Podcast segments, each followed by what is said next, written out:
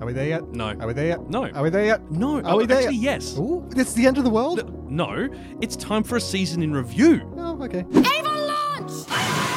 Tetsuo! Kaneda! Onita? It's over 9,000! Nani? Configure the language logic interface for Japanese. Wi-Fi. Wi-Fi. Wi-Fi. Wi-Fi Radio!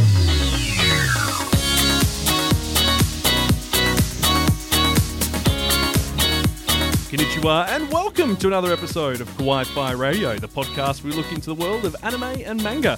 I'm Kyle, and joining me is my co-host, also Kyle. Hey, I'm also Kyle. Hey, how you doing, Kenny? I'm doing okay. No, no, I, I'm Kyle. See? Konnichiwa, and welcome to another No, episode no. of Kawaii Uh, Fi Radio. as you can probably hear, we are once again short a member. we are dealers. We are dealers. Um, Dee will be back next episode. She's moving house this weekend, so um, we've given her obviously the weekend off to pack everything up and figure out how to fit all of her belongings into her secret underground lair. Yes, it's sort of kind of real estate we're all looking into these days in these uh, in these uncertain times. Yeah, you need something with you know uh, biohazard field, a radar, and uh, I, I don't know. I'm, I'm I, I don't know what you need in a bunker anymore. You you haven't Lots gone of sh- beans. You haven't gone bunker shopping? no, I haven't gone bunker shopping. Oh, you, you're missing out. It's, Missing it's out a on great bunkers. field. Like, you know, lots of research to do.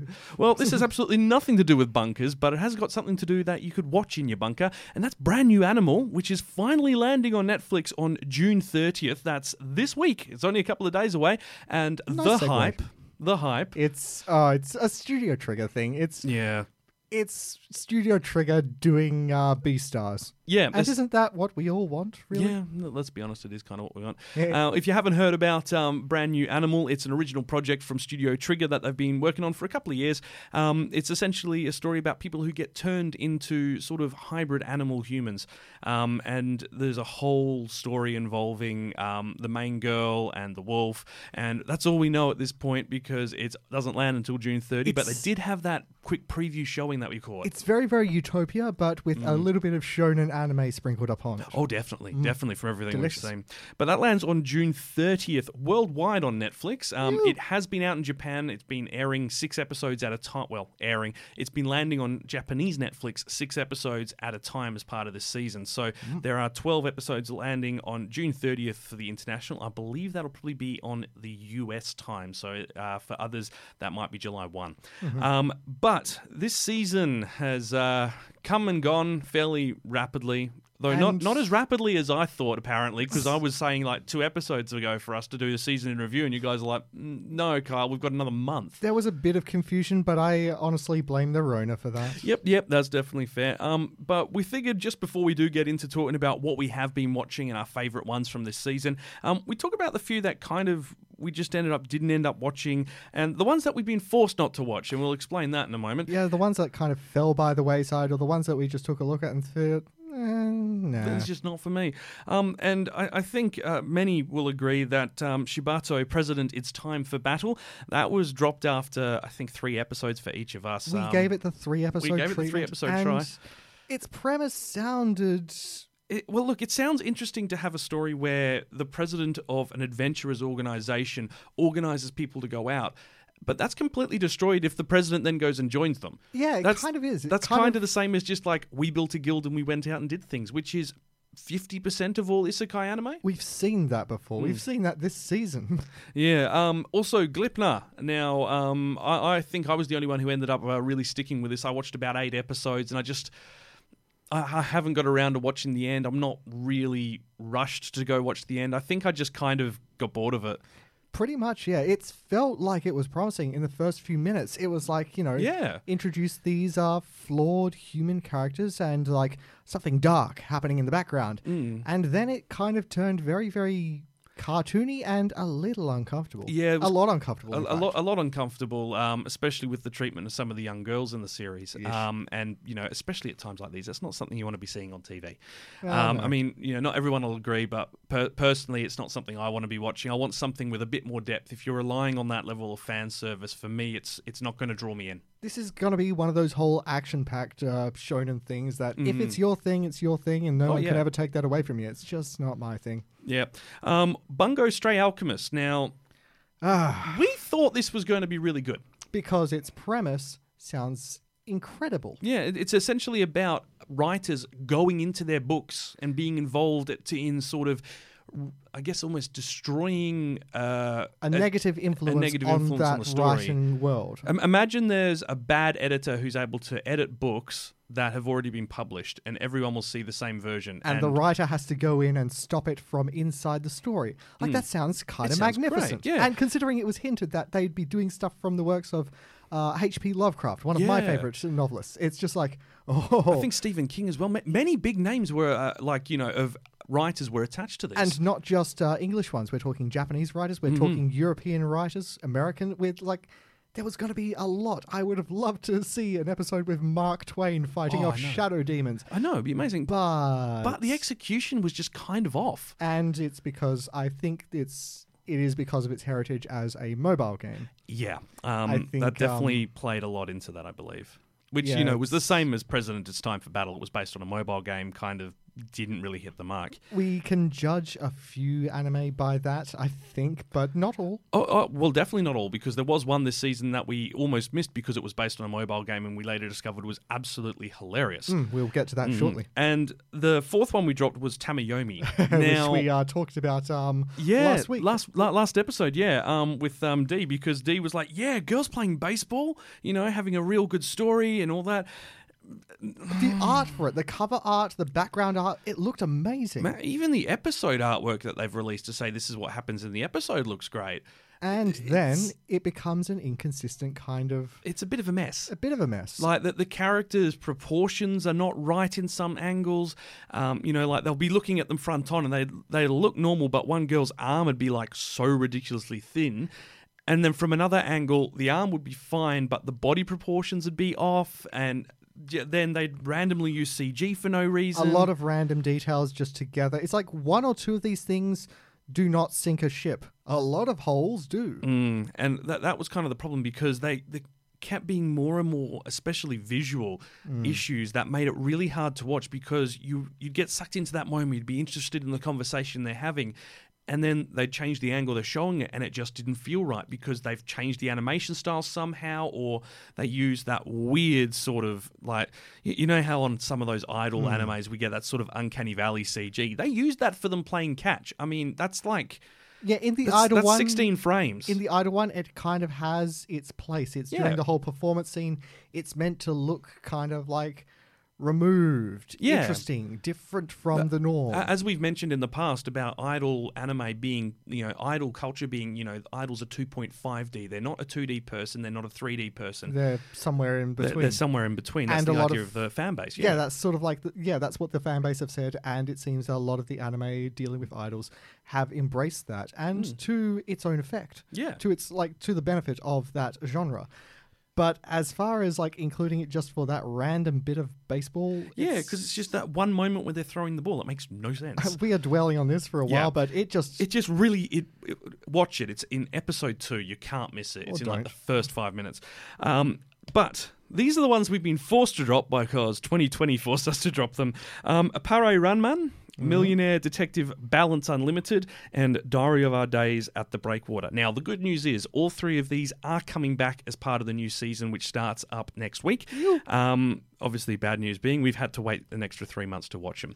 Um, there's also obviously um, the sequel series that were meant to be airing this season as well, which are coming back, but we'll get into that when we do the season preview next episode. I feel like considering the effects of 2020 and all of the disasters therein, this season was going to be much much smaller. So the Mm. fact that we are getting a few of the ones that were delayed from last season Mm-hmm. will pad things out and make things feel more complete. And I mean, there's also ones which, because they've been delayed, are continuing into next season. Exactly, So, um, Railgun in particular, that's uh, I think only gotten up to about 16 episodes at this point, and it's Hmm. going to have a full 25 run. It's going to go for three cores at this rate. So go figure. But well. It, we do need to talk about what this episode is. As we said, it's season in review time, and with everything that's been dropped or rearranged, you'd think we'd be kind of out of luck on that front. but there have been a solid amount of good shows this season. We've picked out 10 um, to chat about this episode because if we did everything, we would run out of time. Um, and hey, if you are enjoying the, what you're hearing so far, hit that subscribe button. We'd love to have you on board for the next few episodes. But it's time for the anime news. Making headlines. Really? Sort of. Anime news.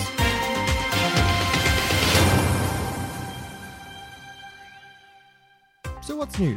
Well, it is time to have a look at what's been going on, and as always, there's always something to talk about at the moment in the world of anime because of delays and so on. But let's start off on a much brighter note, and that's the first look at Studio Ghibli's first ever full CG film. Ooh, and I've seen the uh, screenshots this. Is this looks like it's like Mm. Ghibli-esque animation characters, but in sort of like Kingdom Hearts. Yeah, it's it's a little bit different. It has that sort of like full-bodied, very very realistic kind of animation, but for cartoonish Yeah. characters. So, if you haven't heard of it, this is called Earwig and the Witch. It's their first ever full CG production at Studio Ghibli, and Goro Miyazaki is directing the movie as the studio's first full feature. Yes, I believe uh, Hayao Miyazaki, his father, is working on his Yeah. um very long time coming project. Oh yeah, How Do You Live um, is what it's called. But um, uh, Hayao Miyazaki is also credited for this movie's planning and development, so clearly he did take some time out for it. Oh, good. Um, but this 82-minute feature will have its TV premiere on NHK General Channel um, through Japanese winter, so that'll be uh, sometime after November. Um, we'll know a bit more about that, but it's actually adapting. Um, a content from someone we've heard from before. Oh. yeah. So it's adapting Diana Wynne Jones's novel of the Hey. same name from 2011. I know that name. You'll know Jones because she wrote the book Howl's Moving Castle. Ooh. So hopefully we'll be getting something very similar in scope, in feel. I love this kind of idea of, uh, you know, a director or a studio working on not just one beautiful story from your childhood, but like if there's a series. Yeah. I kind of want someone to adapt the Discworld books. Oh, that'd be amazing, wouldn't I- it? Imagine anime Discworld. Oh. I'm just imagining how good that traveling suitcase would look in animation. Oh, it would be terrifying. It'd be terrifying.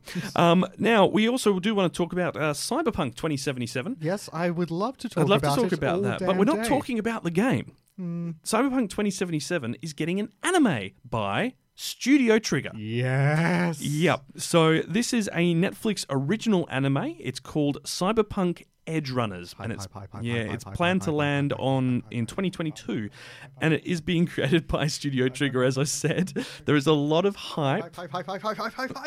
about this, as you can hear from Kenny over there. Um, they are putting some of their biggest names on this production, including uh, director Imaishi Hiroki. He did Gurren Lagann and Kill la Kill.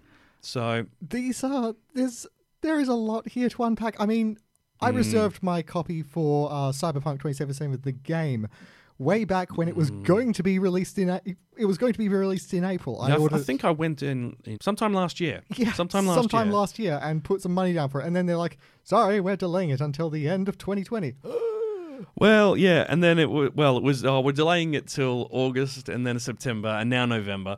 I, I understand delays. You can't rush art, and frankly, I- I'm glad they're delaying it as opposed to rushing it out like we see with uh, certain other big game companies. And the fact that I will be playing this game and then watching an anime by Studio Trigger Mm. for uh, Promare, like the insanity, the colors, it's kind of Yep. perfect for a cyberpunk genre if you think about it. it really is. And here's the thing: this is a ten episode series. It's completely self-contained, and it will tell a standalone story about a street kid trying to survive in Night City, and he chooses to stay alive by becoming an edge runner, a mercenary outlaw, a cyberpunk, if you will.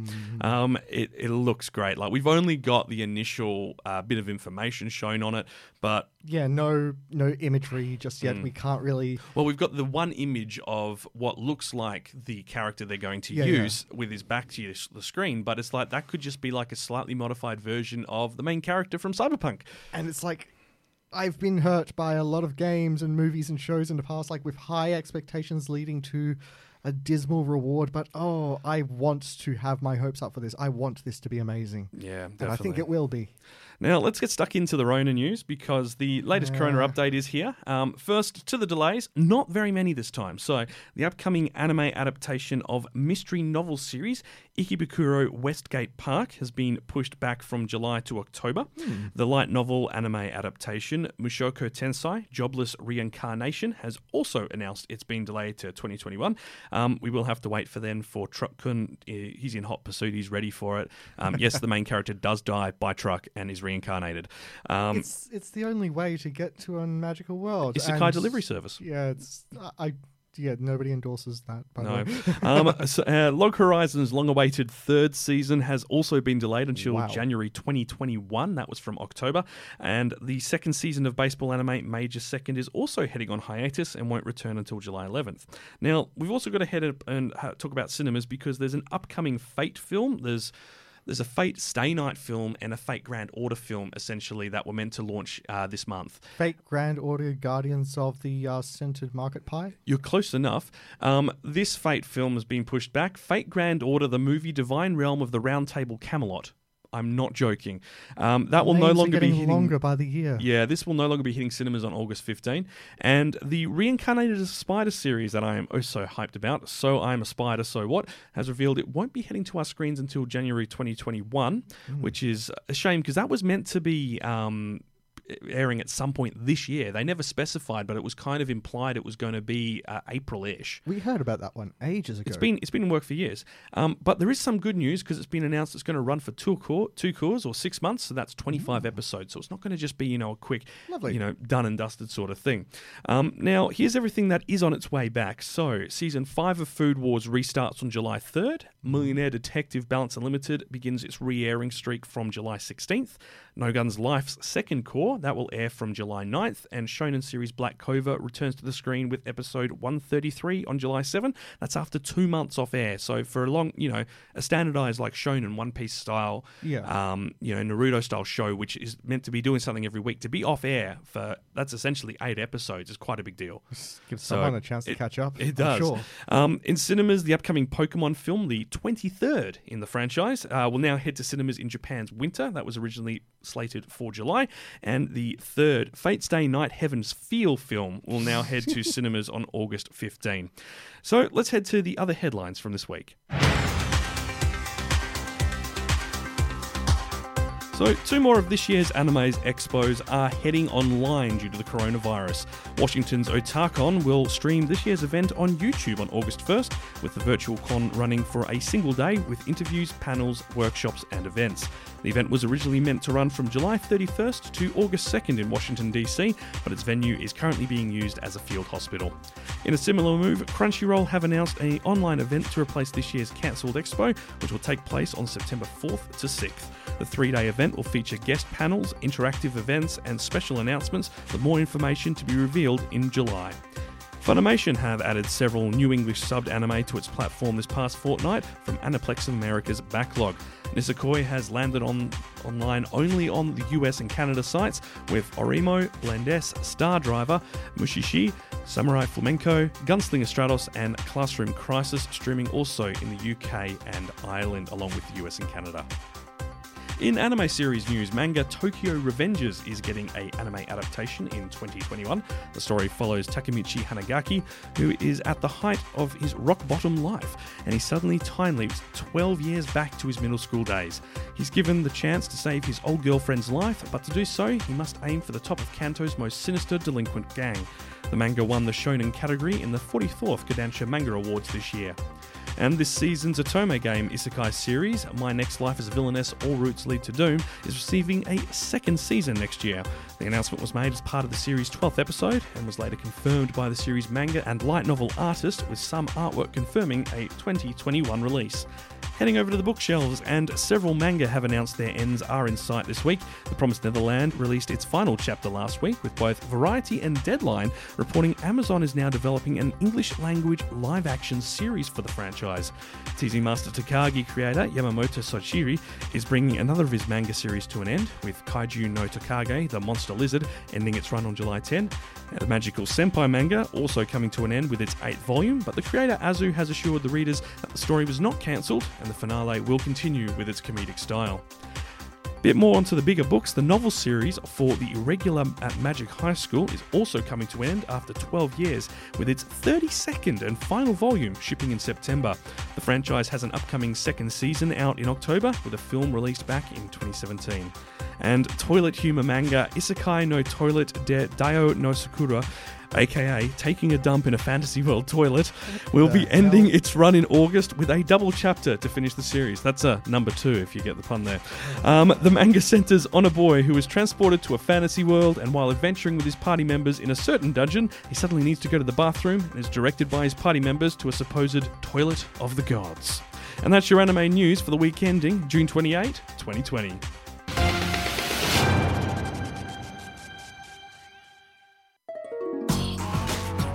Wi Fi Radio.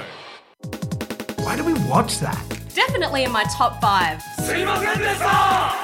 Season in review. Fate, Grand Order of the Protector of the Toilet of the Gods. That's never getting old, is it? No, it- no, it It isn't. really isn't. So it is season in review time, and as always, there will be some music to accompany this episode from uh, some of our favourite cover artists on the internet. oh, we are so getting taken down Oh, we're so getting taken down. Romy's too good at this by now. It's it's just become a bit of a joke.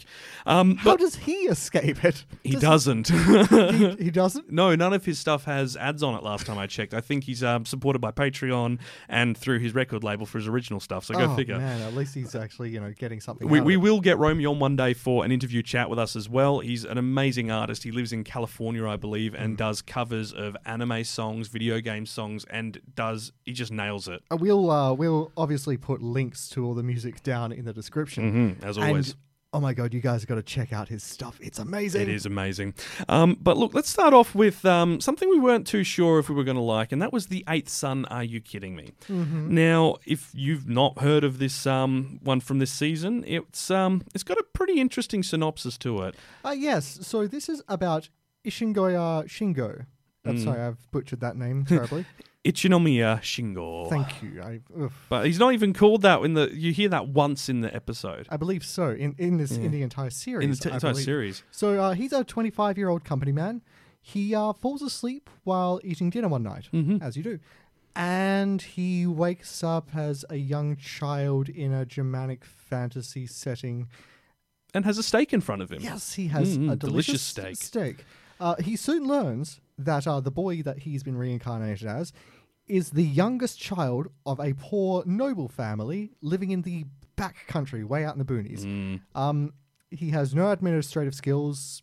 He can't do really much anything to manage the land, but he actually has some magical potential. Mm, which apparently is rather rare in that world. So. Mm-hmm. So he gets uh, trained by a mysterious master. He uh, Mm. Basically sets out to become an adventurer in these lands.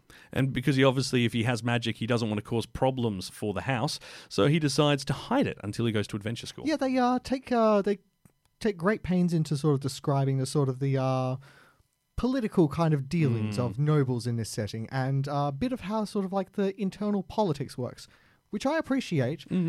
But I think they did that and sacrificed character development Yeah. kind of a lot. See, I didn't think I was going to like this because of isekai fatigue.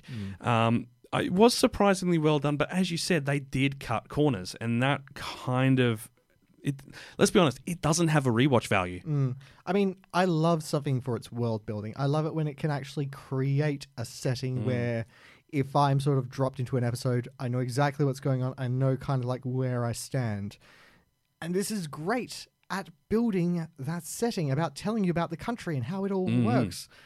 But I don't care about any of the people I'm following, No. and their relationships are very, very ham-fisted. Well, I mean, Wendellin's character could be a lot more proactive in his decision making. I mean, Yeah, he's more interested in eating, it Yes, seems, um, than anything else. the only times he ever seems to actually have agency as far as the story goes, other than he's being railroaded everywhere by either the king or the nobles or Mm-hmm. his teachers. Uh, the only time he seems to have agency is when he introduces miso to the world or uh, Mayonnaise. mayonnaise. Essentially, he's the sauce. condiment king. Yeah, he. these are the his small inventions, his additions to the world. Um, take uh, Buxakai, uh, Yeah. Ascendance of a Bookworm. That has a very kind of natural progression of her adding things. It seems to Mm. have purpose, and the character development is still there. You Yeah. really feel for these people. This one, I feel Not- not is so like- much. This one is worth the watch. Oh, It's- yeah.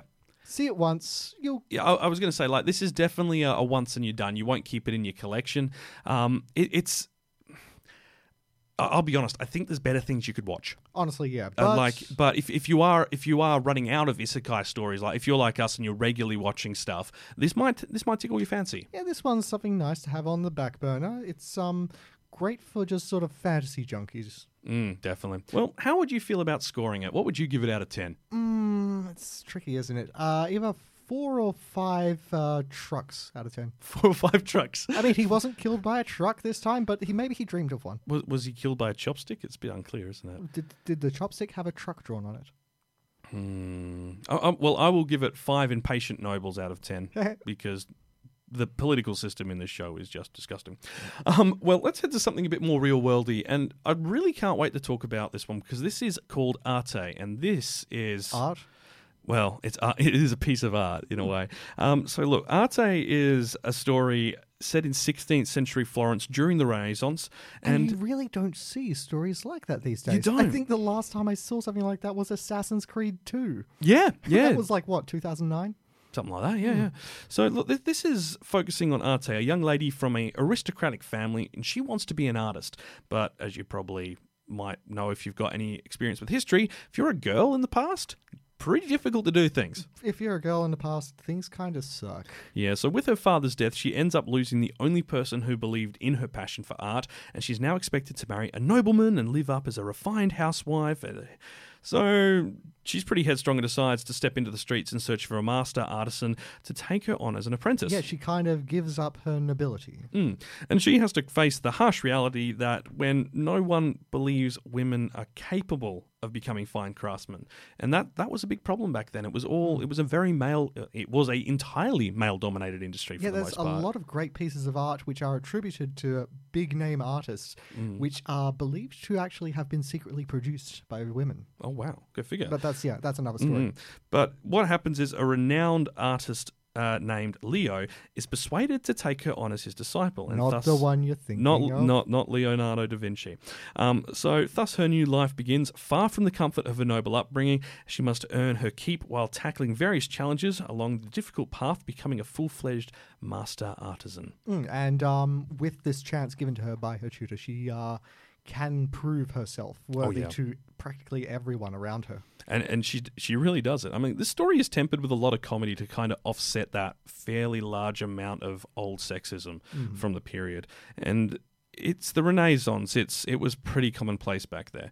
Like Um, it's not tasteless in it; it's direct. yeah, and I mean that being said, it never feels like it's ignoring the issue either, does it? It becomes you know an important aspect of every episode of the overall story. It's kind of like a major. You could call it like a very feministy story. yeah, it's very it's very core to who she is. It's like, and it's not that she. Uh, it's not that she rails against the system. She doesn't.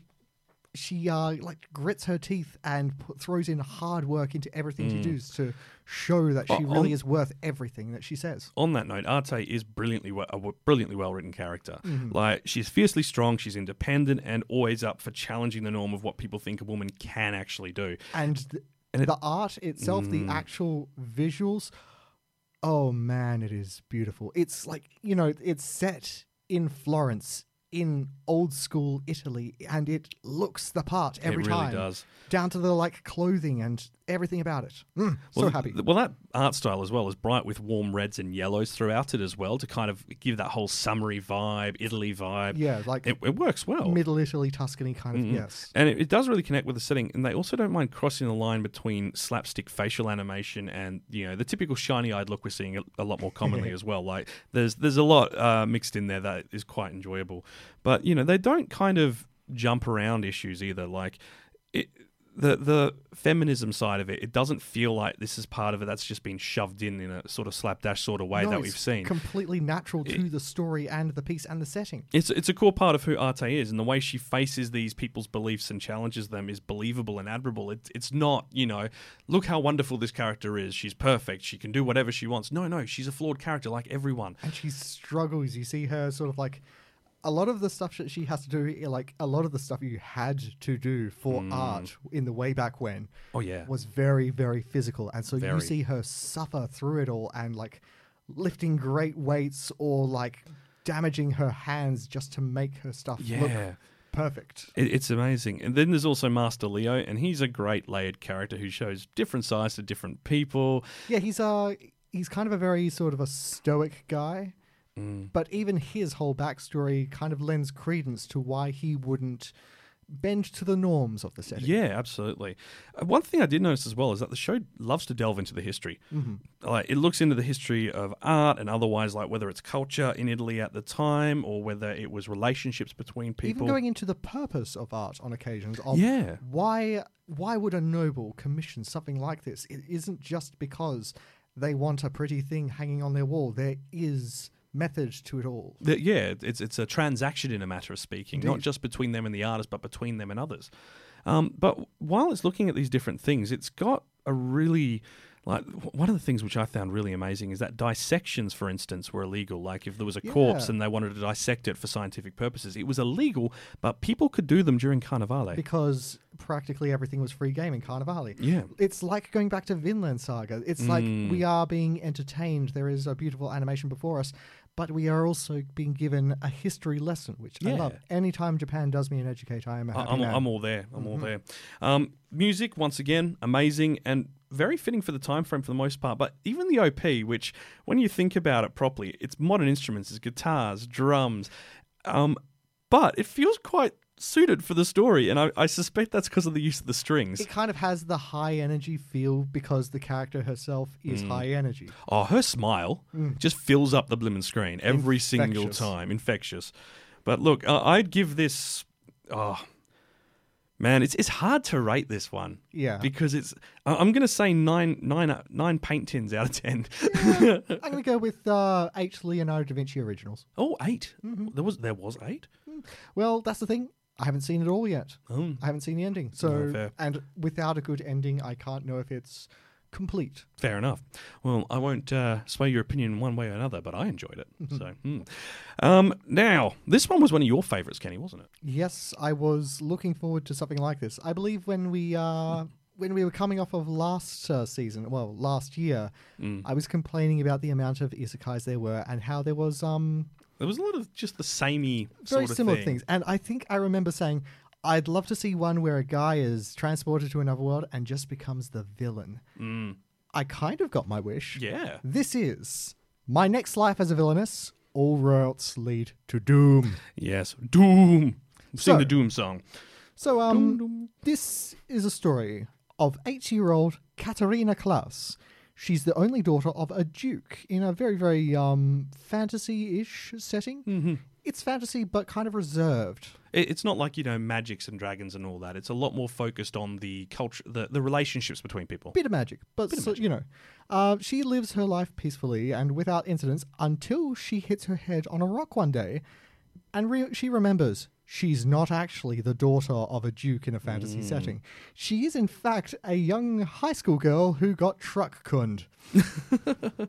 uh, she used to be an otaku that um, lived her life playing this game called Fortune Lover.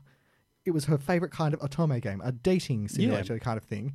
Uh, she notices her current surroundings and that they seem very, very familiar to this game. Um, she discovers though that she has been reincarnated into this world as the villainess of the game. And uh, because she's the villainess, they, they usually don't end up well off. No, no, the uh, villainess at the end of a lot of the uh, sort of relationship routes in these Otome games. Uh, in this one, she will either die at the point of a sword or be banished to some horrible faraway country. And she's she's not going to take that lying down. No, of course not. So um, she uh, basically sets out to change her fate, to try to endear herself to the kind of the people around her who will be the relationship options for the main character. And God forbid she must face the main character of the game. What will she do? Become friends with her? Uh, pro- pro- pro- probably. Yeah.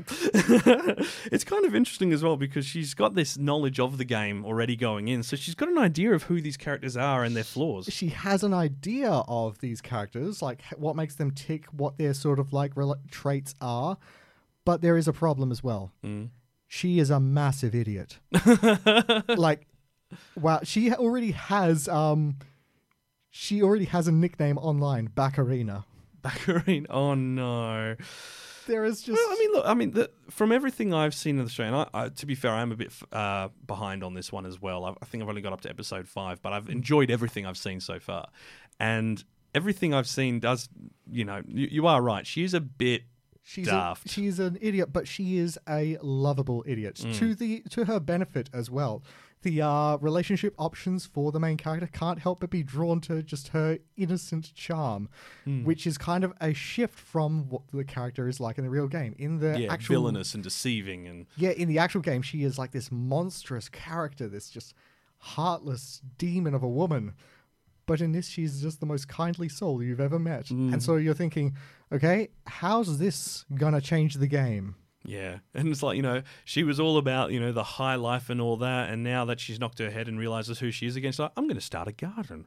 Yeah, it's uh, so this is all about like the noble society and how you must look good in noble society and all that kind of stuff, and you know, chat and play the game of noble society. Yes. she's much more interested in the cake. Mm, yeah, definitely. In the cake that is present at every dinner party, she is there. I, I can't blame her. I'm there for the cake as well. um, how, what would you rate this? Um, honestly, I had a blast of this, but I'm gonna give it mm, eight truck guns out of ten. Eight Truck-kuns. We, we're, we're relying on Truck-kun. Um, oh, actually, that was sorry. I there is something else I need to mention of this. Mm. The tone of this show can be very strange. yeah, I mean, it is hilarious. It's funny. It's beautiful. But every now and then, it will just punch you in the gut with a sad moment that you just didn't see coming. yeah. We, we've seen that with another show this season as well, actually. So that was quite surprising. Oh, Um, sorry, your score? Yeah, well, I, I don't think it'd be fair for me to fully rate it yet because I haven't finished it. But we'll, we'll say a um, or a temporary score of seven Baccarinas out of ten. um, now, Seven is too many, Baccarin. there's too many Baccarinas. Listeners, This one is yours, I this believe. is my baby. I love this so much. And it's getting a lot of hate online. And I, I think I understand why. I don't agree with them, but I think it's also a matter of experiences.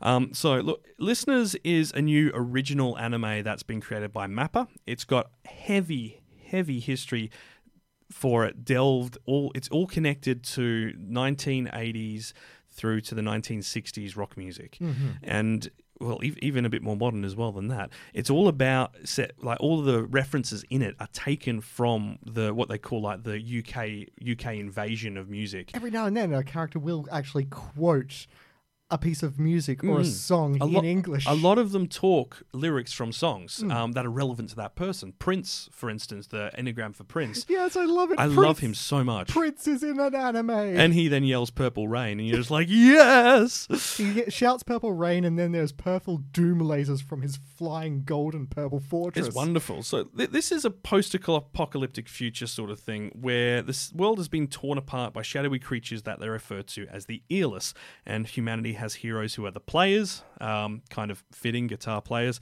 who pilot mecha known as equipment to battle these enemies. The equipment is like a guitar amp, and you plug into it. You've got a jack on yourself, and you plug yourself into the amp, and you control the robot. It's It's it's pretty cool. it's a mecha anime which is powered by rock and roll. Mhm. Now, Echo is a young tech head who dreams of working with the players and their equipment, but he's kind of resigned himself to the life amongst the strap heaps that now cover much of the world, picking up old parts, finding things that are worth for building equipment. Um, until he discovers an amnesic girl named Mew, who has a headphone port on her back, the sign of a player. Yeah, we've uh, we've seen uh, something similar to this before, haven't we? Have we? Of a uh, young girl being, of sorry, a young kind of cybernetic girl being found in a scrap heap. Yeah, just a, just a just a little bit of Alita. No, no. um, so the pair become friends and vow to use their skills to fight for the world and defeat the earless and find out Muse history. And what a history it is! Like the, you will not see where this ends up going, but a lot of people don't like this. I feel because they're not got such a strong connection to the music for the era it was based in. Like for me, uh, as a musician, as a you know rock and roll head, and loving stuff from the '80s and all the way back to the '50s, like I see lots of things pop up and go, "Yes, I know that. Oh, that's awesome. Oh, that bar's named after Oasis, for instance." Yeah, or there are going to be things in this which really resonate with kind of like the musician crowd. Yeah, like I mean, the main town from the start is called Liverchester. It's Liverpool and Manchester, pretty much the hub of all the big 1980s rock and roll bands in the UK. Yeah, what was it called? The uh, UK invasion. Yeah, yeah. And, you know, it, it's where a lot of them came from during that time, like Rolling Stones, Oasis, and so on. Um, but it, it then goes and looks at all these different ones. And to be fair, the first few episodes can be a little bit slow to get used get you into the pace as it kind of develops the world. And each episode is almost episodic for that first half as you're introduced to this vast range of characters who are on their travels. But for me, it I, I really enjoyed it.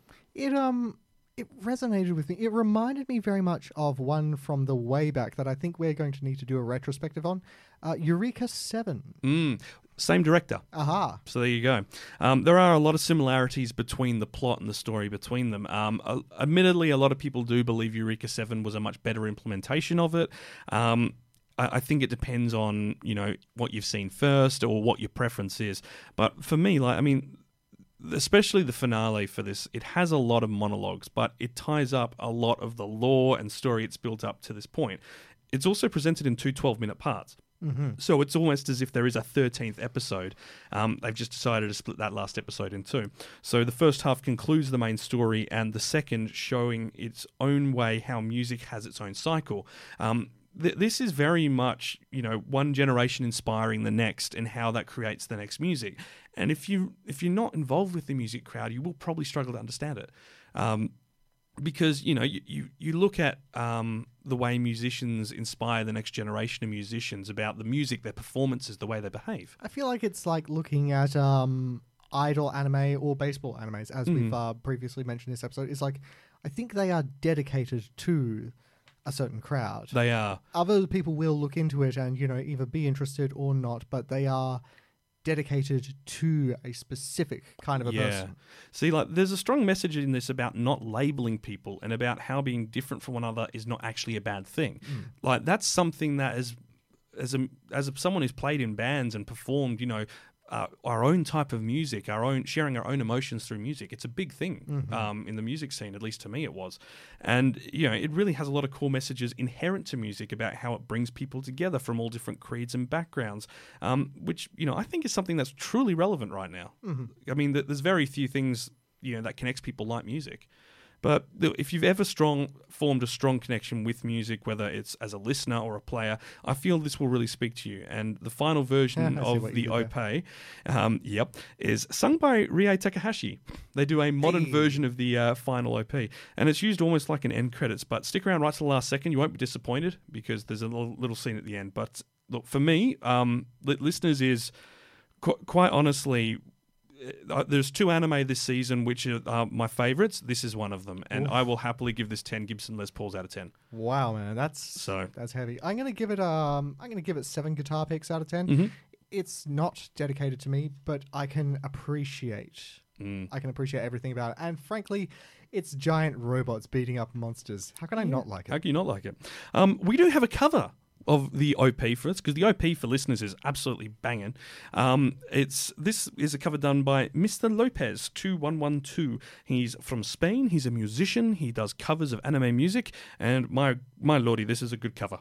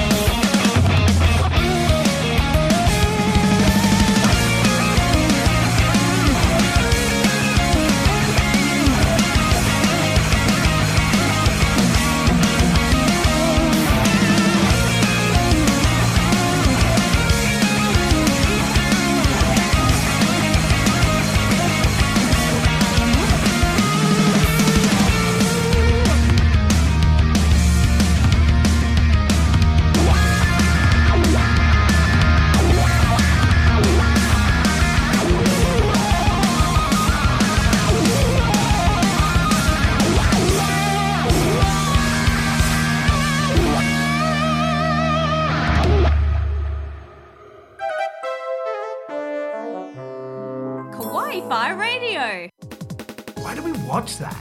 Definitely in my top five. Season in review. Yes, that was an incredible cover of Into the Blue by Acma, um, done by a wonderful little musician called Mr. Lopez 2112 on YouTube. Brilliant cover for the listeners, OP. But we do digress. It is time to talk about something musical in title only. Sing Yesterday for me. now, Hmm. Good segue. It, it is a terrible segue, and I should never try that again. just just give up. It's it's done. It's No, no, dusted. Kyle. segues are your thing, man. They, they're Yeah. kind of your code. I do have one to ride around on, yes.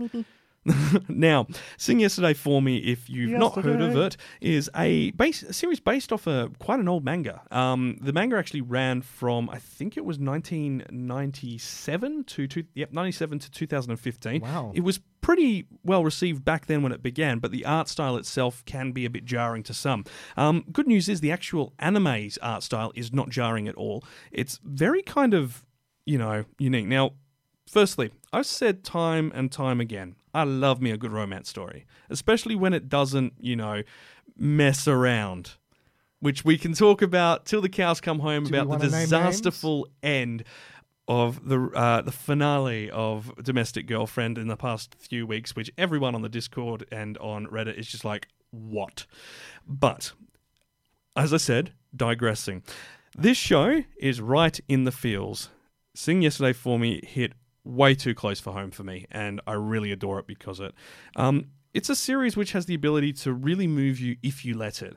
If you've ever been through a turbulent relationship or struggled to be sure what your feelings are, you relate to a lot of these characters. I'm afraid I slept on this one. I had a lot of other ones on my plate, so Mm. I'm going to need you to take the lead on this and tell me all about it. Well, after college, Rikuo Uozumi, a boy with much ambition in life, he takes on a job at a convenience store because, you know, it's convenient.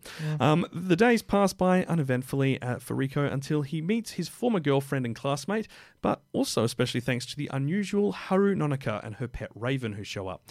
This is very much a series that is not a typical shoujo or shonen series. It's designed for the silent audience. It's a coming of age story for young adults.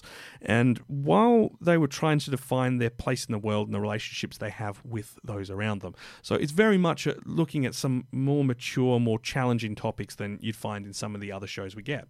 It's Um, uh, I only saw like the first couple of episodes for this one, Mm. and already I knew I was dipping into something really heavy. Mm, well, I mean, it, it tries to avoid going too heavy, but like even I was sitting there going because as I've said, I'm a sucker for a romance. I was sitting there going, "Oh, I can feel it in my chest. Just hurry up and get it over with."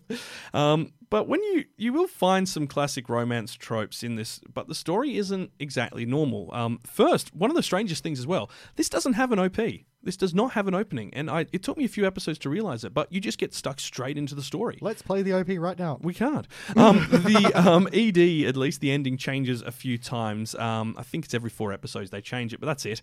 Um, and it also uses music to great effect throughout it. Now, I highly recommend if you are going to watch this, put some headphones on or at least have a good sound system on your TV if that's where you're going to do it. Um, because it's used sparingly and in some cases very lightly instead of, you know, just slamming it into every scene that we get in some animes. It's not any director who can work in with music like that. No, it's not. It's not. Um, and you know the, the team behind this, I believe it's Doga Kobo, were just amazing. They did, um, of, of all things, how heavy are the dumbbells you lift? Uh, a couple of seasons back. I think I remember that. I've seen a few of theirs different series. They remain pretty uh, grounded. Mm, They work in realms of realism more than fantasy. So yeah. I feel like this is one of their more like grittier grounded Yeah. pieces. Though. Uh, secondly, it's also not like many of your typical Japanese stories where we see, you know, you're following a sole protagonist or anything. This is literally an ensemble story. It's centered around four different characters. You get to hear their internal thoughts, see their lives, um, all equally. It's not, you know, Ooh. tailored towards one person. So they say, you know, oh, is um, what, what's his name? Um, is uh, Rikuo the main character? Yes and no, um, because he gets equally as much screen time as Haru or anyone else in the show. What does the Raven's internal monologue sound like? Her pet Squawk, raven. squawk, squawk, squawk. So yeah, Bread, bread, Bread, bread, bread, bread, bread. um, but th- yeah, this is kind of um, i- in a way a little bit like Love Actually, where you've got those intertwined stories. Hey, Um, I remember that. Yeah, but um, and that's not an anime; that's the film for, with you know everyone from Britain in it. Pretty much. Um, but you know, it, it's really good because you get to hear all of their internal thoughts and see the world from their perspective, and you understand why you know the ex, you know, the ex girlfriend isn't interested, and you understand what you know the younger sibling feels, and so on. It's really well done in that regard because you you don't hate any of the people involved. Um, you're you just you kind of understand where they're coming from. You mightn't agree with it. You might go, "You're young, so you don't understand what you're saying." But you get it. But you get it, yeah, yeah. And I mean, if you're wondering about um, the name, it was inspired by a song um, of a Japanese rock group called RC Succession. They were big from 1968 to 91. Um, so really, a bit, bit strange fact there, but go figure. That's where it's from. I'm intrigued. Yeah. Um, now, this series does have that older feel to it, despite being from this season, due to the manga it's based on in all likelihood. Um, and it was pretty well received back then. The art style is beautiful. This is, it feels very raw to an extent. Yeah. Different to anything else I've seen in this season, honestly. Yeah, well, it's, it's got softer line work on the characters, sometimes a lighter colours used rather than stark black lines. Like I think I watched uh, Princess Connect just right before watching Mm. the epi- first episode of this, and yeah, there was a stark contrast Oh, going yeah. from like that smooth, colorful, Mm. very very well lit thing to this. Oh, how would you put it? well, a lot of it happens in the evening because he's working night shift. And uh, I feel like it's got almost a manga like quality to it. Mm, definitely. It almost feels textured like paper. It does. It definitely does. Yeah. Um, there's also six extra scenes um, that were released um, exclusively through um, somewhere. They're between one to two minutes in length. I think it was like one of the local um, TV shows. They put them on like a, afterwards, Yeah. um, and they are really quite good. The final one wraps up the entire series. Actually, um, it's only a minute, and it shows the where they end up a little further down the track, and shows a respective back onto the events that happened throughout the show over the course of about a minute forty-five, I think it was. Um, whereas the other ones kind of just give a little bit more background to the story. Most of them are on YouTube now, so um, you can go check them out on there. Yeah, that's where we found them.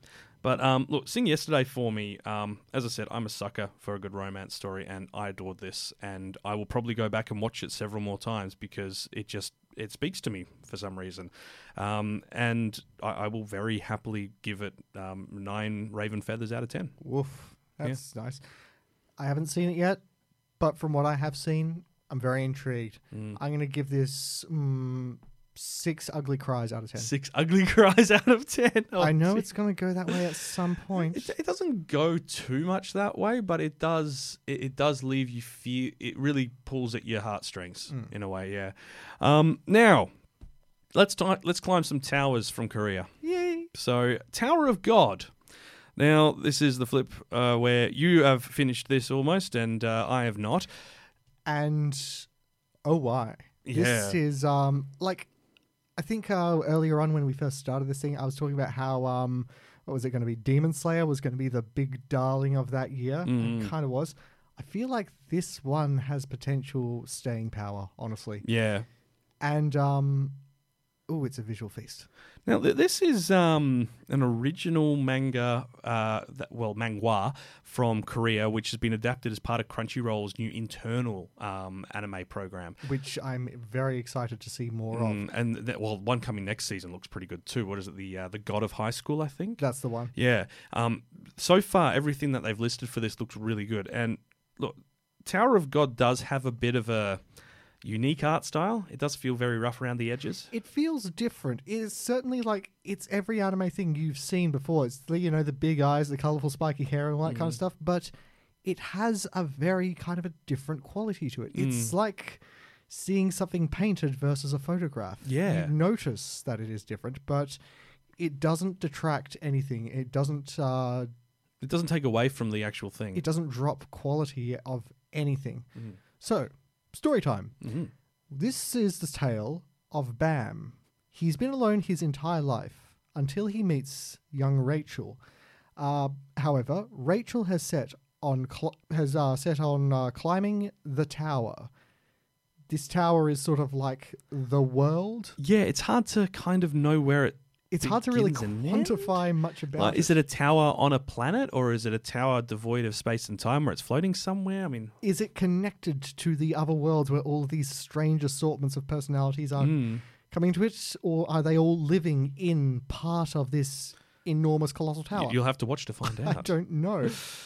Um, but so Rachel wants to climb this tower. Uh, To get to the top of the tower is to have your wish granted. So she leaves Bam behind. So Bam follows her, vowing to ascend the tower in hopes of meeting her again. But this is a dangerous place, full of ancient secrets, magic, fearsome monsters, and some pretty nefarious characters. Mm-hmm. Each floor is protected by an administrator who puts the daring challengers through grueling tests that will push them all to their limit. What will become of Bam? What will become of Rachel? Watch it. Find out. Same lucky place, same lucky channel. Lucky. Well, in this case, it's Crunchyroll. It's the Yeah. only place you can watch it. It's Crunchyroll worldwide, nice and easy. the most delicious of streaming services, Yes, it and we is. Mm. thank you, Crunchyroll, for this blessing. This is um, this is kind of the polar opposite of Eighth Son in a way for me, because while Eighth Son had this like great sort of like setting, its world building was very very secure. This one's setting is not. It's Mm. very nebulous. You want to know more about this mysterious vertical dungeon Yeah. and all of the uh, strange sort of like godly individuals who manage it. But it's the characters that really draw you in. You have absolutely seen the all of these kind of archetypes before. Mm-hmm. Like uh, he uh, teams up with a blue-haired guy, Yeah. who's just some kid in like a school uniform with a uh, magic bag that can hold anything and duplicate items. And It, it's it's kind of He's he is light from Death Note. Yeah. he's clever beyond reason. And then He's- you've of course got you know Dragon Crocodile Man. yeah, they've got a uh, brutish like half dragon kobold man who's joined their team to climb the tower and to like basically defend them. Well, I- I mean, he didn't want to defend them; he just wanted to beat them up. Yeah, he wanted to beat them up, but then they fed him, and you know what happens when you feed a stray? They just follow you home. They do, they do. but so there's no shortage of characters for this. No, sh- like no two people look alike in this. Mm. A lot of them look like they're from different settings, completely different animes. I feel like one of these things. I'm sorry, Dee is not here for to share her thoughts on this. I feel like this is going to be great for the uh, cosplay community. Mm. Oh, absolutely. because absolutely. a lot of the stuff in it is um, there's a lot of simple cosplay and there is a lot of how the heck would I even make a giant dragon costume cosplay? Yep, absolutely. Well, um, I'm very behind on this. I've only seen three episodes, I think, Hmm. um, because Oh, you haven't even got to the good stuff. I know, The I uh, know. challenges that all of these uh, administrators put forward.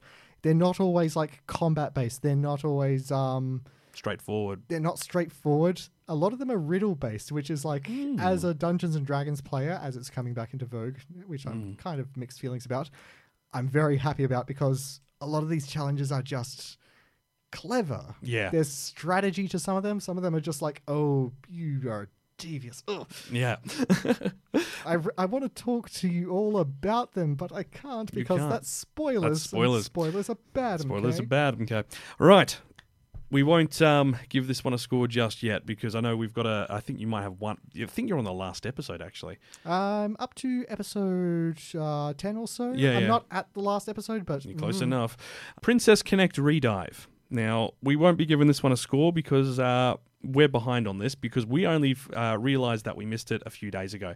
So, in the continent of Astraea, a man falls from the sky possessing no memories other than his name, Yuki.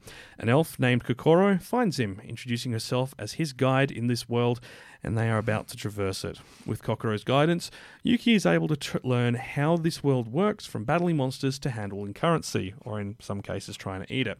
Um, to earn money for their journey, they decide to go to a nearby guild association and accept a simple press uh, quest. In their expedition, they meet Pecorine, a somewhat gluttonous but charming girl skilled in battle, and the next day they meet Karyl, a cat girl specializing in magic, and she wants to speak to the manager. Um, that'd be Karen, actually. Never mind. Uh, after some time, a bond of friendship and camaraderie forms between them, and the four decide to create a guild of their own. And as they continue their adventures, they explore the world while meeting new people, and will perhaps uncover the mystery behind Yuki's missing memories. Um, this is based on CY's anime RPG smartphone game. Um, it shows. it shows, but it is hilarious. yeah, Um, it, uh, it seems self aware of the fact So that it's self-aware. based off an anime game. Because, Yeah.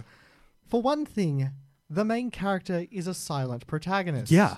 Um, th- this has a bit of a Konosuba vibe to it with the way the story begins and how the characters behave, but there's that constant joke that the hero Yuki is useless. He hardly speaks, and whenever he does, it's a surprise, even though it shouldn't be. Yeah, it's the characters are surprised, but even the audience yourself are surprised whenever he talks because you're like, "You're- you're not supposed to do that. You're the player character. You're like Link, you don't talk, right? You're Link. You're Gordon Freeman. You're Doom Guy. You don't talk. Mm-hmm.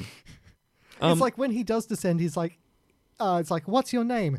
There's the pause. There's the thinking about it as if it's someone writing in the name Yeah. on the touchpad, and I appreciated that. I appreciate how much self awareness this has. This thing is tropey to the max. This is every fantasy you've ever seen before. This is everything that Konosuba was ripping on. Yeah, but you see, over the first three episodes, you discover that what this series is actually really about food. They set up a guild all about food. Yeah. And you have a look at the chapter titles for the whole season, everything is about food. And it's just. It, It, I'm- it's being be an honest, adventuring party to go and get food. This whole thing makes me want to see the mobile game. It makes me want to play it to see if it is just about, About food. like fighting monsters and getting. Is It- this actually it? it, it might be. It might be. And yes, the character interactions are just they are silly and just crazy. The situations Oh, they find That, themselves that in. first episode, the hero keeps getting dragged away by a pair of very derpy looking wolves. yeah, their eyes are bulging out and their tongues are just. And These things look like derp incarnate. Yeah, it's it's ridiculous. And the hero keeps dying to them, basically. It's Uh, He has one move, and that's to power up everyone else by the looks of it. pretty much. So it's worth look. It's it's definitely worth a lot watch. Um, I think- I've really enjoyed what I've seen so far. I think far. the actual mobile game is kind of like one of those gacha games where you collect random kind of like uh Characters, cosplay yeah. anime monster girls and hero princess kind of people. Mm. There are limited to no male characters in this. Yeah, pretty much. It's it's a it's a bit hilarious. And but that's the thing. It's like following all the tropes that would ordinarily make me go, "Oh, yawn." But I want to see more. Yeah, I know, right? This looks dumb Look, we, for we, all the right reasons. we are definitely going to watch more of it as it comes out. Um, let's talk about the last one on our list um, for this current season um, that's new, and then we've got two very quick ones to cover from the uh, previous. So this is Wave Listen to Me. Now, Wave Listen to Me, if if you've not heard of it, it's essentially a story set in Sapporo, Hokkaido, and it's about a radio station and a girl. That's and kind of that's kind of the story. yeah. Um, essentially, um, our heroine, Minare Koda, spills her heartbroken woes to a radio station worker she meets while out drinking one night. And The next day, she hears a recording of her pitiful grumbling being played live over the air to the whole region. So Minare storms into the station in a rage, only to be then duped by the station director into doing an impromptu talk sh- or explaining her harsh dialogue, and then ends up getting offered a job. Pretty much. It's um she's a natural for it. She, Oh, she is. blabbers on passionately about whatever is on her mind. It's very fast paced dialogue. Oh, it's Like you, you will be going back and pausing the subtitles. I uh, I use VLC Media Player. It has the bonus feature of being allowed to speed up or slow down things. yeah. And whenever she ha- is on the screen, I have macroed my enter button to slow things down. I don't blame you at all. So look, um, the I, I've got to finish watching it as well, but it's a series I've very quickly fallen in love with, and it's very fast paced and quick witted. And I initially was a bit curious as to you know why and how they could get away with recording someone and putting it to air without legal obligations. That is all explained in the second episode. they uh they find a brilliant way around it. The characters that she kind of deals with and interacts with are um they're, they're very unique. they're unique. Uh, they are scumbags. They're non they're non apologetic in the way they behave. They're like they're not awful people, but they are just deceitful and unscrupulous. Yeah, and, I love them. I I think one of the things as well that's great about Minare is that she's really entertaining to watch because she's sharp tongued and quick witted, but with knowledge behind it. And she doesn't care what people think when she speaks her mind. And Um, she does it oh, often. she does. She it's does. like the crazy stuff that she actually has to say for the program that she's sort of uh, headlining. It's this late night, early morning, just sort of like talk fest. 3 a.m. Like Yeah. I know what the graveyard like from a, coming from a media background. I know what those graveyard shifts are like. You Terrifying. don't have very many listeners, but um, he's like, I think we could you could get lots of listeners at that slot. I'm like, they're in bed. like They're you- in bed or just half out of their mind, trying to sleep. Yeah, absolutely. Um, we'll look. Um, But I- that's the thing. She has a crazy life outside of the radio station, which Oh, is no. sort of how she funds it. Like one of my favorite bits is um, you find out the kind of like her drinking habit. She has a habit of drinking until she's blackout drunk, stumbling home and sort of like falling asleep at her front door. o- only she doesn't. Yeah, except she only finds out recently that she does not ever come Ever. home and enter her own front door. It is always her downstairs neighbor. Yeah. And that guy has been carrying her upstairs to her room and dubbing her in the exact kind of spot in her own flat for a long time. by, by the sounds of it, years. um, but look, it's it's a show that you, this might be hit and miss for a lot of people, but I greatly enjoy it. Um, especially coming from the media background, this makes me go, yeah, like that. There is a lot to like about this, and I can see, you know, like I, I did say when we did the preview, like it's a bit unusual to get an amateur and throw them on air. Um, but that Some being people said, take to it, but uh, yeah. well, this is a local radio station. It's not meant to be like, um, you know, the equivalent of one in Tokyo or you know any of your capital cities. Um, and yeah, made me. Is like a big place, but it, it's not as big. Well, it reminds me because when I was working out in Kalgoorlie, um, which is a regional town here, we had exactly this happen. We had a guy who we occasionally get on to talk about finances and stuff, who was quite entertaining, come in and do, um, you know, uh, the Saturday breakfast show just to, you know, because it was, you know, someone local who people could relate to, Nice. and it works. It works. So it's it's definitely something that can happen, but it's dependent on the region and the radio station and so on. But look, um, highly recommend watching it once again, won't give it a rating because I haven't finished it yet. Um, I'm only halfway through. But um, that does bring us to the end of segment two, and we do need to talk about um, two shows that were returning this season. But before we do that, we need to play you the OP for one of them. Now, we've as always, we love anything that's been done by Romy. He's just amazing. If you haven't seen his YouTube page, please check it out. Links in the description. If you're on YouTube, it's on the top of the screen right now. You can find that. like and subscribe him, but also us. also us if you Also could. us. Um, so this is his cover of Daddy Daddy Do, which is the opening theme for Kaguya-sama season two, um, and he, he's nailed it.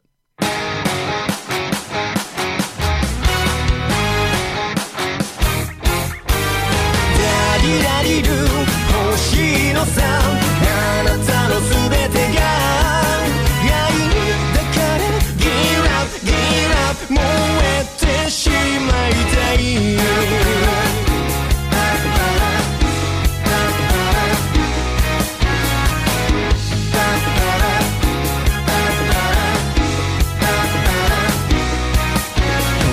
げなキスでワンツースリー目線そらして。ずるいよねほてり出す僕の気持ちもて遊ぶみたいで追いかけちゃダメなのは分かってる。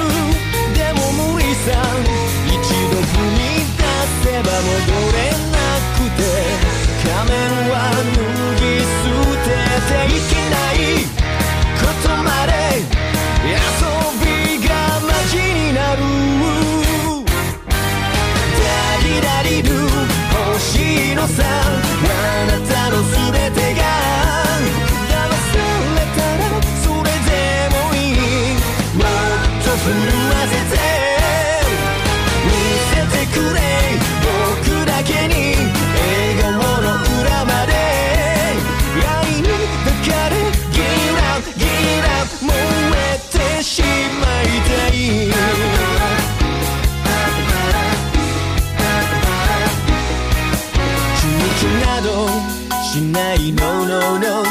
と会えない人だから後悔に触れるのなら恋の日に焼かれたい。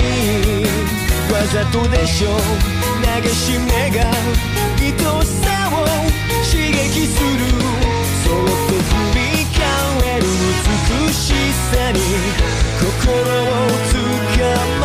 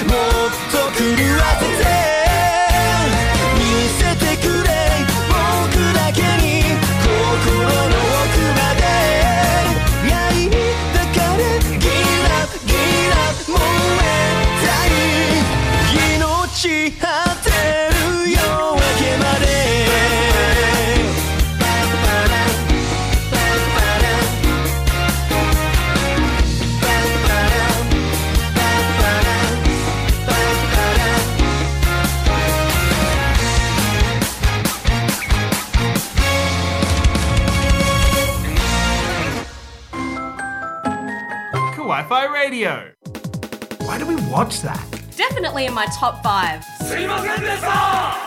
Season in review. Anime strike in three, two, one. Beep. No. Um, yes, that was the wonderful cover of Daddy Daddy Do by Romy. Oh, he just nails it every time. Thank you so much. Thank you so much guy. once again, mate.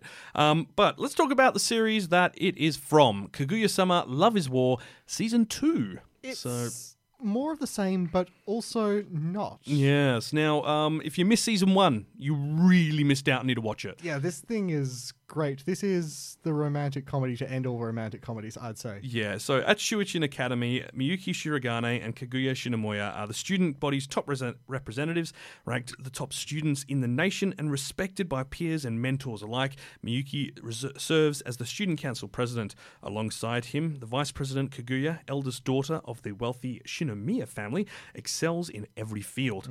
They are re- uh, regarded as the perfect couple by the entire student body, except they're not a couple. Though But they do develop feelings for each other. they do secretly love each other. Like, Neither is willing to admit it. because if you admit your love to the other, then you are kind of setting yourself Yes. up in the weaker position. The according first to these two. confess loses. Mm-hmm. They'll be looked down upon and be considered the lesser of the pair, and with their honor and pride on the line.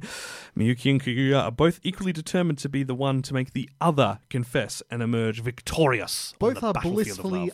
They are both blissfully unaware of each other's plots and schemes to Mm-hmm. make the other one fall in love with them, but they are nonetheless playing off each other. It's a battle of wits where they don't actually know that it's a battle. Yeah, it's brilliant, and and it's frankly, the story continues. Yeah, and this the second season is oh, it's amazing. It just takes it to another level. Yeah, we get um there is more of a kind of a consistent plot for this one. There's um a few kind of like meta plots. There's Yeah. um the re-election of the student council and that they are actually challenged for their seat by an interloper. An interloper. There's uh the whole sports carnival bit and um Oh wow, like the emotions in that. That's a ride and a half. yeah, I was not expecting that. It's we finally get an explanation for one of the uh sort of the lesser characters. As, as to why he's so quiet and reserved. Uh, well, just for his entire backstory. What's he doing there? Who is Mm-hmm. he as a person?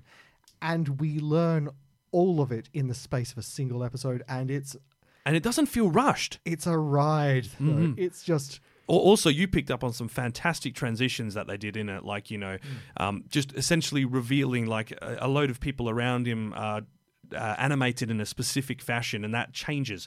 And you want you, I thought they were just being lazy up until that point, but yeah, no. it's it's a matter of the character's perceptions of people. It's Mm-hmm. it's it's oh, deep for something that's a romantic comedy, It's and for a side character. for something that's just sort of like this big kind of screwball event. It's amazing. Yeah. Now, um, look, uh, we immediately ten out of 10, 10 out of everything. It's it's probably my favorite anime I've all seen of in recent of years. 10s? All of the tens. Um, I will give you a student ten student council presidents out of ten. There we go. I'm not going to give you a score because it's ten out of ten. it's ten out of ten. Um, there's also Ascendance of a Bookworm. Um, uh, you know, I would die if I couldn't be a librarian, and so on. Um, this is one we talked about. mm, I think in December last year, Yeah, late last late year. last year, and it, it's a great series. This, we um, thought that we were going to be sort of like fatigued by isekais, but this one has been very, very charming, yeah, very educational, and just very together in its storytelling. Yeah, as a general rule, like the the, the way it's comported itself and actually done things is really good. Mm. Like it, it hasn't fallen into a lot of those old trope traps that we see a lot, and because of that, it's you know, I mean, sometimes that can help, but it has it's made it really strong as a story. So I, I, I've really adored this. Um, the story is is that Urano Motosu loves books and has an endless desire to read them. She almost begins her dream job of becoming a librarian before she dies in a horrific traffic accident.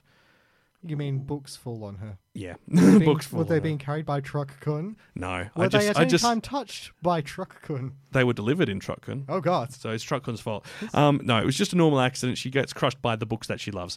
Um, but I couldn't resist the obvious truck metaphors. Um, as she draws her last breath, she wishes to be able to read more books in her next life. She wakes up reincarnated as Myne, a frail five year old girl living in a medieval era. But when she tries to find something to read, she discovers books are incredibly expensive in this new world. Without the printing press, books are written and copied by hand, and Myne decides if there are no books around, she'll make them herself. Despite the fact that it is set in a different world and a different timeline with a kind of a, a very different culture with um, hints Hints of, of magic, hints of magic. Mm-hmm. Um, it is very very true to the kind of uh, medieval life that Yeah. a girl might be living in in those times. Yeah, I mean it's it's definitely not you know just like oh I've gone back in time. It is definitely like that fantasy setting. Yeah, there's Um, uh, but- monsters and all kinds of just uh, there's trees made of ice that fruit in a certain part of the winter. which was so cool. It's just like, oh, that's magical, but it's not like over the top. There's elves everywhere, kind of magical. yeah, and at the end subdued. at the end of the first season, you learn about you know why um, the pers- the body she's inhabited is so frail, Mm. and the second season continues to explore what she has to do to make sure that it doesn't essentially destroy her. And the fact that she's engaging in kind of like a new paradigm in her life. She Mm. has to. Uh, she's not interacting with the world in her quest to like make books as a poor peasant. No, no, she is now. Um, she's now interacting with higher society. She hasn't like nobles and she hasn't merchants. succeeded in creating her books, but she is closer to the goal of just reading again. Mm, which is fantastic. Um, highly recommend it. Definitely worth watching. Twelve episodes. They've just finished. Um, so that's twenty four. And total. yeah, the second season is just it's more of the same, but also not. Again, Mm. It just expands on the world a bit more and gives you a bit more characters to interact with as well. So it's it's definitely worth the watch. Mm-hmm. Um, that is where we'll end the um, review because we have, of course, gone over time as we always do with these. Um, Yeah. But we'll be right back after this.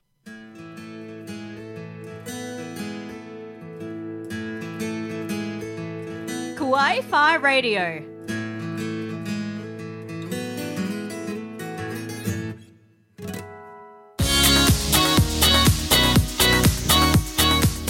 Yes, that's where we need to leave things for this episode. Thank you so much for joining us. Next episode, you guessed it, it's time for a season in review. another grand slog. With mm-hmm. everything that's been delayed and rescheduled, it's gonna be an interesting episode, I'll say. Mm-hmm. Uh, and a great season. There's some big shonen shows coming and some great new ones. And if you've enjoyed this episode, make sure you hit that subscribe button. We'd love to have you here for our next episode and for the ones in the future.